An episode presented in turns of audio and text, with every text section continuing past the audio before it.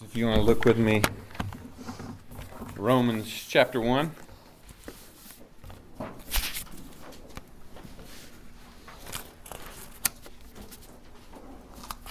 Romans chapter 1. We're going to begin in verse 18 and read all the way all the way through the end of the chapter.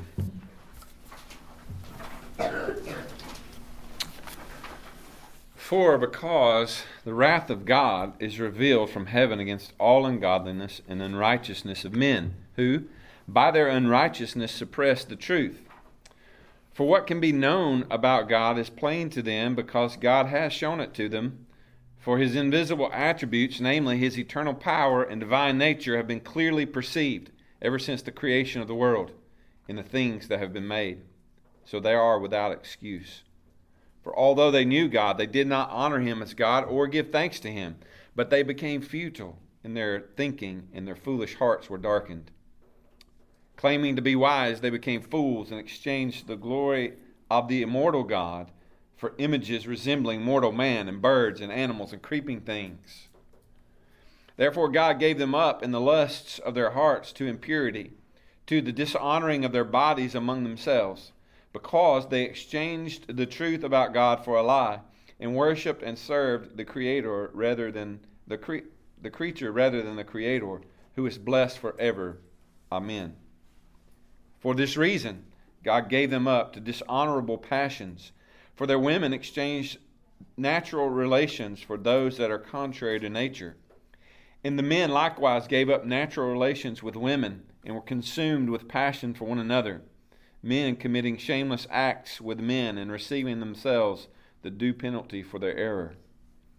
And since they did not see fit to acknowledge God, then God gave them up to a debased mind to do what ought not to be done. They were filled with all manner of unrighteousness, evil, covetousness, malice. They are full of envy, murder, strife, deceit, maliciousness. They are gossips, slanderers, haters of God, insolent, haughty, boastful, inventors of evil, disobedient to parents, foolish, faithless, heartless, ruthless. Though they know God's righteous decree that those who practice such things deserve to die, they not only do them, but they give approval to those who practice them. Father, we ask your blessings on your word. This can be a difficult passage, though we won't get through all of it today. It can be disturbing at times. Uh, this passage has been made to say all kinds of things rather than what it plainly says. So I pray that you'd help us um, to discern just the plain meaning of this text. Encourage our hearts, those of us who are believers those who are not, I pray that they would hear the message of the gospel, but also the message of the wrath of God that they will be consumed by apart from the grace that is in Christ, and that you'll give them faith to believe in Him. And we trust you to do that. We pray all this in Jesus' name. Amen.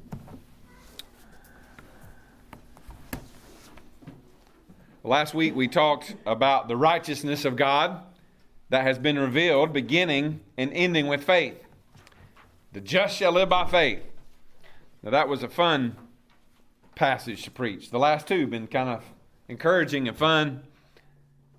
But the good news that the righteousness or the justice that God gives to man is revealed in the fact that he came down from heaven and took on flesh. Jesus Christ, the Son of God. We talked about that in great detail. The second person of the Trinity. He, he came down not to make himself appealing to man, but to make us acceptable in his sight, that we might stand in his presence. And now, as we read this passage, I hope we can see why that was necessary. Because not only does the gospel reveal the righteousness of God toward those who believe, but it also reveals the wrath of God toward those who do not. we said in verses 16 and 17, we find the thesis for the entire book of Romans. Really, the thesis for all of Paul's theology. He announces the gospel of God's righteousness in verse 16. He exegetes it or delineates or describes and defines it in verse 17, what it really is. And then pretty much he spends the remainder of this book showing how the truths of those two verses work themselves out in the world and in the lives of people, humanity. And so, after explaining this righteousness of God, which has been revealed through Christ, he explains why that matters so much. Why the righteousness of God toward man has to begin with faith and end with faith. Why we must be given this righteousness, or it has to be imputed or counted toward us, and why it cannot be earned. He explains why it has to be by grace. It has to be what we refer to as monergistic, meaning there's only one power involved it's the power of God. There's not a synergistic together work between us and God when we are saved. There's not a little bit of us and a little bit of God mixed in to bring us to faith. And there's not even a little bit of us and a lot of God involved. It is all of God and God alone. And so Paul says, the just shall live by faith, because the only thing the works of men can produce is the wrath of God, right? That's what this passage clearly explains. The righteous shall live by faith. Why? Because the wrath of God has been revealed from heaven against all ungodliness and unrighteousness of men who, by their unrighteousness, suppress the truth. So the only thing that men bring into this world is ungodliness and unrighteousness. That's what we're that's what we have to offer. So why is salvation not a mixture of us and God? Because God is grace and holiness and perfection and righteousness and purity, and we're all the opposite of that. We have nothing to add but what somebody said, the sin that made it necessary. That's the only thing we have to add to the gospel. The only thing we bring to the table. So, in other words, what the Bible is telling us here is that men and women and boys and girls, they all sin by nature and by choice. Don't, don't forget this. That which is in mankind comes out of him. We call this and refer to it as the doctrine of depravity. I'm sure you've heard that word before. Maybe you've sat and listened to or read about it. But by depravity, what we mean is that man has been brought forth, as the Bible says, we were conceived in sin, brought forth in sin, and the wicked go estranged from the womb. I mean, that's who we are, all of us. I want you to listen as I read what this doctrine really is from our confession. There's a little bit here, so bear with me, but listen closely. It couldn't be, I couldn't explain it any better than this. God created humanity upright and perfect in the garden. We could agree with that. Perfect just meaning whole, complete, without any sin. Right? He was you could say neutral. He was good. He had the he had the ability without any inside um, persuasion to choose to obey God or disobey him. And it goes on in our confession to say, and God gave them a righteous law that would have led to life if they had kept it, but threatened death if they broke it.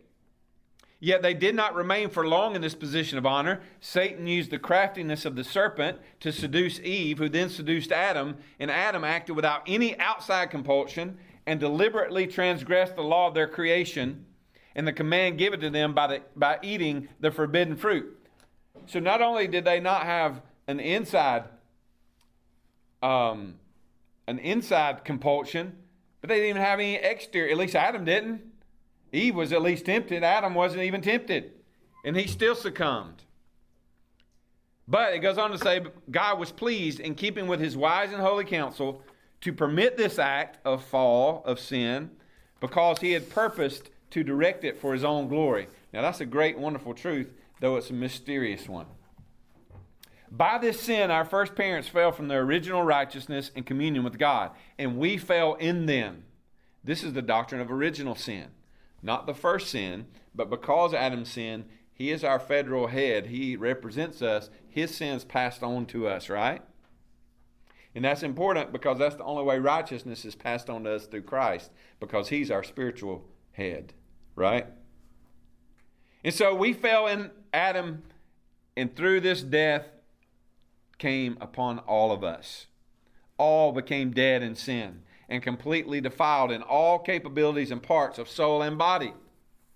But by God's appointment, Adam was the root and representative of the whole human race. Because of this, the guilt of their sin, Adam and Eve was accounted, and their corrupt nature passed on to all their offspring who descended from them by ordinary procreation. Their descendants are now conceived in sin, brought forth in sin, and by nature the children of wrath, the servants of sin, and partakers of death, and all misery, spiritual, temporal, and eternal, unless the Lord Jesus sets them free. Now that's another good little phrase put in there. This is true of all of us unless you're set free by Jesus. All actual transgressions arrive from this first corruption, but we are thoroughly biased by it. We are thoroughly biased against and disabled and antagonistic toward all that is good, and we are completely inclined toward all that is evil. Now, what that is basically saying is we have no ability to awaken ourselves from spiritual death and become alive. It's not saying you can't do a nice thing. Somebody drops their fork, you pick it up and say, Here, wipe it off. That's a nice thing. That doesn't affect your salvation standing, okay? What it says is we can't do anything good the only thing we can do is evil when it comes to um, our righteousness toward God. We can't do anything because we're dead. During this life, it goes on to say this corruption will remain even in those who are regenerated. Even though it is pardoned and put to death through Christ, yet this corruption of nature and all its all actions arising from it are truly and actually sin. And I just want you to see that a lot of times people have a hard time with the doctrine of depravity. They think it's un, they, they say it's unjust. What they mean is it's not fair. But what the Bible teaches us and what our confession um, explains so well is what I said earlier in this simple statement we are sinners by nature and by choice. What's in us comes out. So those who are condemned and the wrath of God fall upon, it's not because of the fall of Adam, it's because of the fall of Adam and the sin that they committed. Does that make sense? So the doctrine of depravity is not that we're as bad as we can be outwardly, or that some of, some of us somehow manage to sin every sin that's possible, or that God is somehow grading on a curve. And some sin's not that bad, but this is really bad.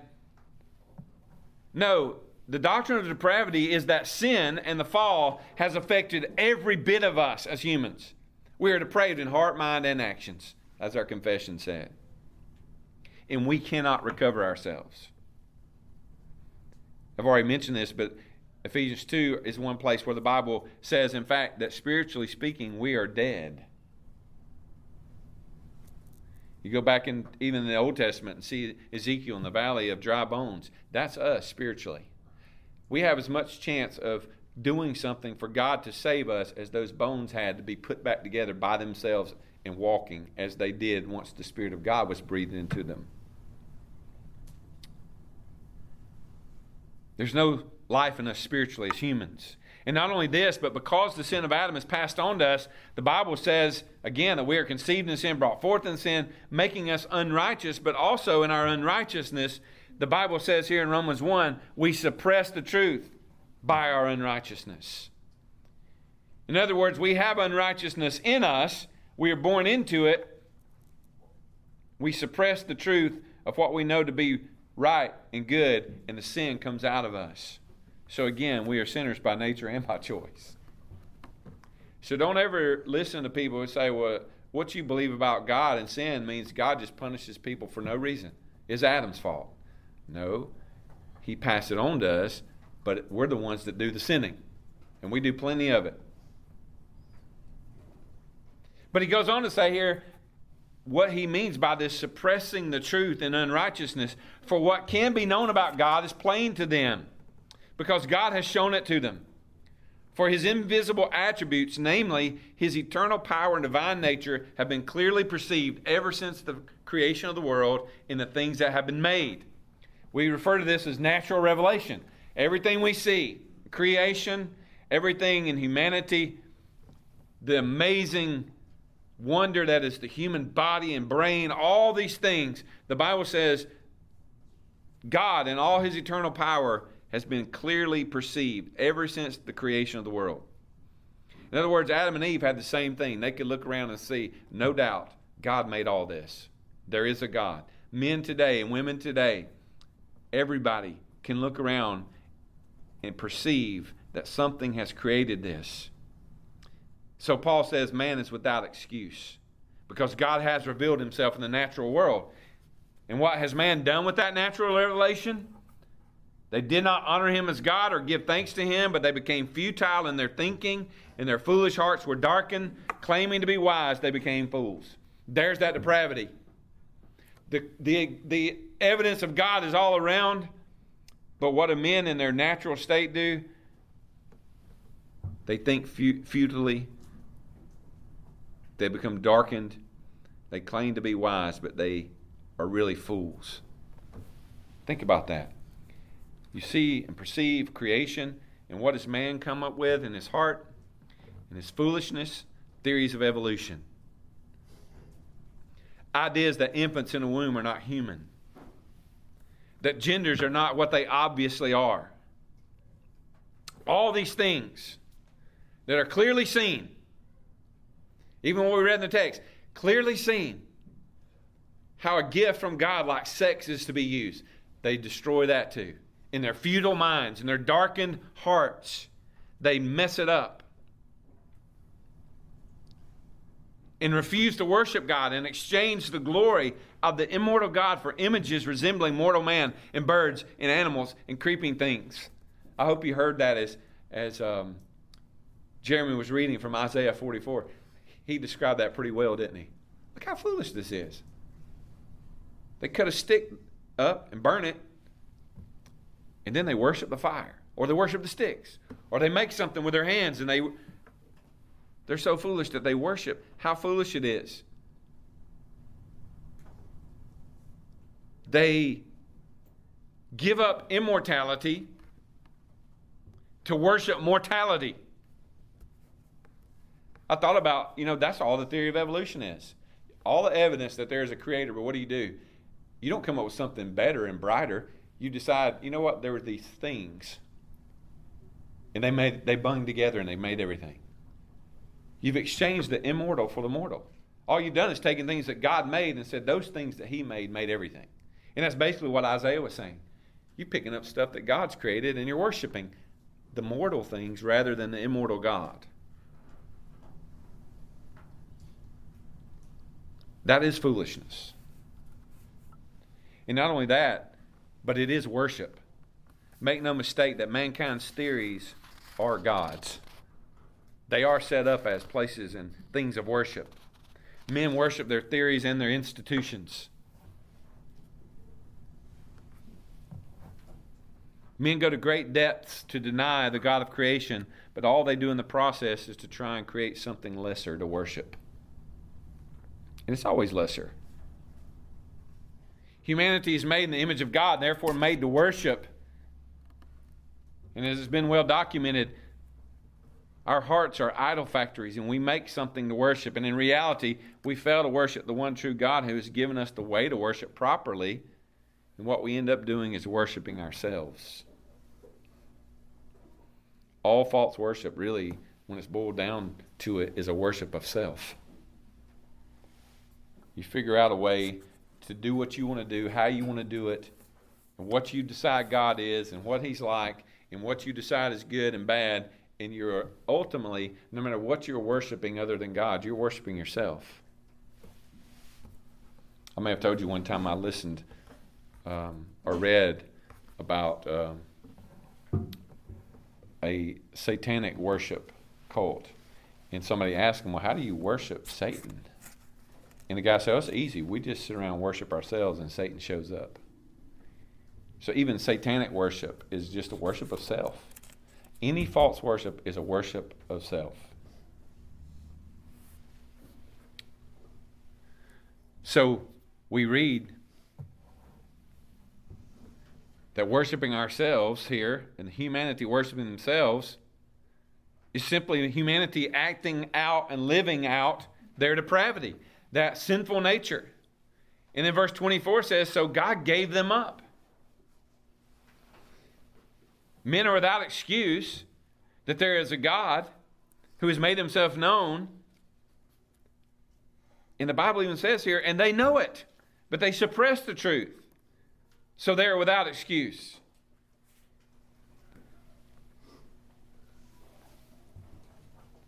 God does not make men the way they are, they choose to be the way they are. But be warned because the wrath of God has been revealed against all ungodliness and unrighteousness of men who suppress the truth. And for some people, he gives them up to that. Three times in those verses, did you hear it? We are told that for some people, God gave them up to what they desire. More literally, he gave them over. In other words, this is what they wanted, so he gave them over to it. Now, this is one of those places I think it might be important just to stop real quickly and explain the error in what is called double predestination. A lot of times people say, well, you believe in that predestination election, so you believe there are people that God created and predestined for hell. That's not what the Bible teaches. The Bible teaches that we all are born and brought forth in sin. We are all ungodly and unrighteous. God doesn't have to make people hate him. God doesn't have to make people not want him. But for some people, he gives them over to just what they want. He gives them what they want. I've heard a lot of preachers say something to try to motivate people to um, missions or to motivate people to witness. And they'll say, There's going to be all these people in hell. They're going to be one of why you didn't tell them? They're just sitting there. They would have they would have believed, but you didn't tell them. And I just don't think that's biblical. I think people in hell get what they wanted, and for all eternity they will hate God and they never will want Him. If they did want Him, they would get Him. Years ago, there was a there was a pastor in, in the Atlanta area who said it like this: All you people, all you Calvinists, you, you treat the gospel like there's this great big bus out there it's going to heaven. But you won't let some people on it. And that's so ridiculous for so many reasons. But it's not even true. You preach the gospel, and whoever believes gets on it. Whoever believes follows Christ. Those who don't are given over to what they want. They're without excuse. And I read this week on a thread some Facebook group that I'm in, and there was somebody struggling with this truth. Well, this whole idea of the sin of Adam being passed on to us, one, either God is not just, or two, how can I be held accountable for what I didn't even bring about? I, I got it from somebody else. And interestingly enough, if you just read ahead to Romans 9, Paul answers that question with his hypothetical men. Some of you say, well, why God hold us accountable then? He's talking about Jacob and Esau. Jacob have a love, Esau have a hated. And he talks about Pharaoh, I hardened his heart to do what he did. And then it says, so the Lord hardens who he wants to, and he shows mercy to who he wants to. And then Paul says, but some of you will say, well, then why should I be held accountable if it's not even my fault? And you know how that goes. Who are you, old man, to question God? Does the clay say to the potter, Why have you made me the way I am? Our trouble sometimes is that we mix up justice with fairness. And we live in such a culture that everything's supposed to be fair. And again, we've made a God separate from the scriptures that's not the Bible God, and we make him into the image that we like, and he's just a super version of us. If I was God, I wouldn't charge people with the sin of Adam. I would make it fair. Everybody's got a free choice, and you decide or don't decide. But I think if Paul was here, he would say to that thinking, Who are you to question God? This is what God has revealed. This is who God says He is. This is how this has happened. And the good news is, He didn't just leave us with natural revelation, He has given us the gospel of God's righteousness. And said, Here, let me tell you more about this God who has made everything. He also sent his son to die for you, to take your place, to forgive your sin. So you have you do have a choice, the wrath of God or the righteousness of God. But this idea of double predestination is really not biblical, and we don't believe that, we don't teach it. God has mercy on whom he will. and he hardens whom he will. And that's a God's prerogative. And that's difficult, but again, we try to make things fair instead of just. God is just. I don't think we really understand justice. But I know this the Bible says that the just or the righteous will live by faith. So if I fail, I'm going to fail just believing Christ, knowing that He's the only thing that can save me, the only person. I have no hope to save myself. But I want to, I want you to notice this as we start to close this. In the next few verses after this, I find it very interesting, and I'm going to devote the next. I, I plan on devoting the next lesson to all, to this part solely. I'm not going to say a lot about it today. But I find it interesting that idolatry is so closely related in this passage to sexual sin. Verses 24 26. Three times in 24, 26, and 28, God has given them over, given them up. One, He's given them up to the lusts of their hearts to impurity. So their hearts were impure, and they were lusting after impurity, so God gave them over to it. They had dishonorable passions, He gave them over to it. They have debased minds to do what ought to not be done. And so He gives them up to it. That word debased um, to give you an idea, in the NIV, is, is translated as depraved. He gives them up to their depravity. I think these verses are clearly tied to sexual sin and idolatry for a reason, because again, um, sexual sin, the Bible says, is committed against our bodies, and it does something different to us it affects us in a different way than any other sin. I think that's what the Bible teaches. And pretty much the Bible gives sexual sin three categories. And, and again, I'm not going to spend a lot of time on this, but I think we could take the Bible and prove these. I know we can. There's fornication, which is sex outside of marriage. There's adultery, which is sexual uh, impurity within marriage, breaking the marriage covenant. And then what is mentioned here very clearly, there's homosexuality. And people have tried, and we'll talk about this more. People have tried to make Romans chapter one mean all kind of things. Oh, this is just talking about um, unfaithfulness in homosexual relationships, not just homosexual relationships in general. Or this is talking about homosexual relationships as it relates to idolatry, but uh, any other way, it's fine. But you'd have to be a fool and not capable of any discernment to read what we just read and think of anything other than what it clearly says. As one preacher said one time about another subject, if you opened the newspaper this week and read that passage, would there be any doubt in your mind what they were talking about? No way. It clearly means what it says.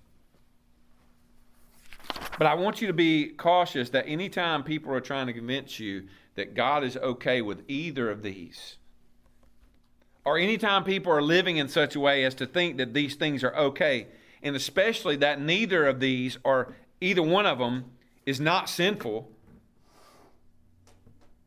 then you are thinking and acting like those who God has given over to a debased mind, into evil passions, into lust and impurity, into things that ought not to be done. So I believe it's proper to say, in essence, to promote sexual sinfulness as though God is okay with it, to go along with it, or to be silent on it, or to deny it as being sinful, is to practice idolatry. Because there again, we've removed God from his authority and we've put a new authority in the place of it.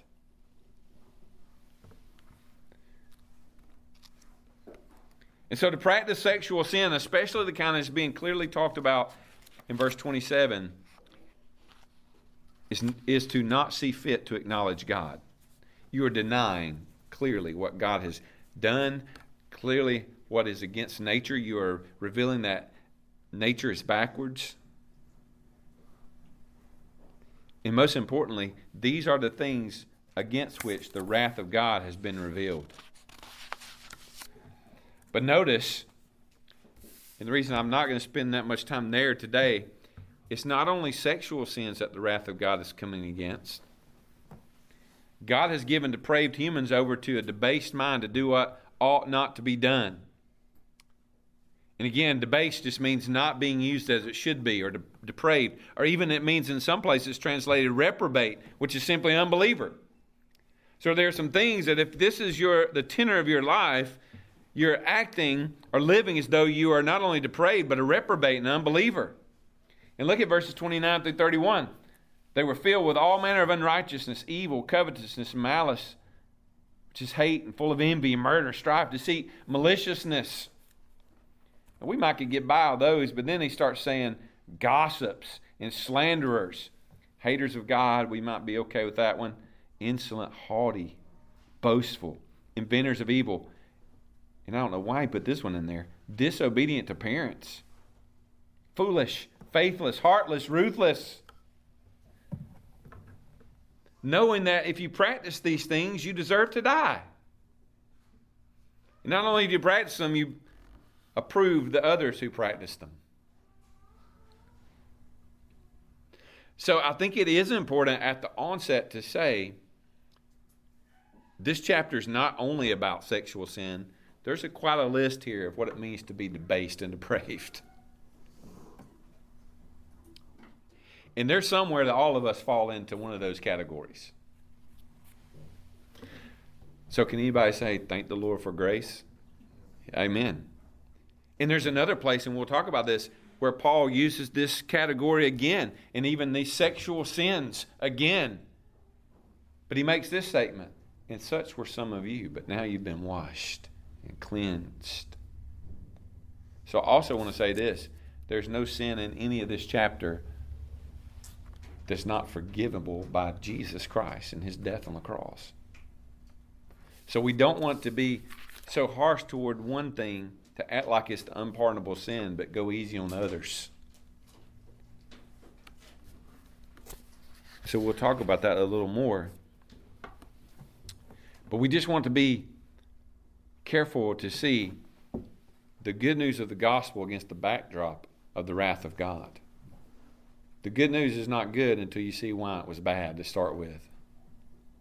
This is why you don't start out by telling people something like, God loves you and has a plan for your life. Well, you start out with who God is and the fall of man and what that has done to you and how it has affected you and how you will never be able to get up out of it you can't raise yourself from the dead. But the Father will bring you to His Son in the Spirit of God, will arrest you and awaken you and regenerate you to believe the things of the Word and the gospel. And He will save you forever and ever. And even though some of these things are who we were, and sometimes who we are, our hope is in Christ and His righteousness and His works, not ours, right? Yes. Let's pray. Father, we thank you for your word. Thank you for the good news of the gospel. We can't leave out the wrath of God whenever we talk about the love and the mercy and the grace of God. Because this reality needs not escape us that there is a place called hell and there is a wrath of God that not only abides on people now, but one day will be revealed in its completeness. And there'll be those who will suffer for all eternity underneath the wrath of God. And so that should motivate us, not in the way some people have used it, but it just reminds us that, wow, look at what people are apart from Christ. They have to have Christ. We have to tell them about Christ. There's no other hope for them apart from Christ. But in Him, there's the greatest hope. And in Him, there's a great salvation that overcome any sin. And we praise you for that. And we ask that you would help us to remember that and preach that, tell people about it when we have the opportunity. And we know that you'll save your people by it because this is the power of God and the salvation. And we thank you for it. In Jesus we pray. Amen.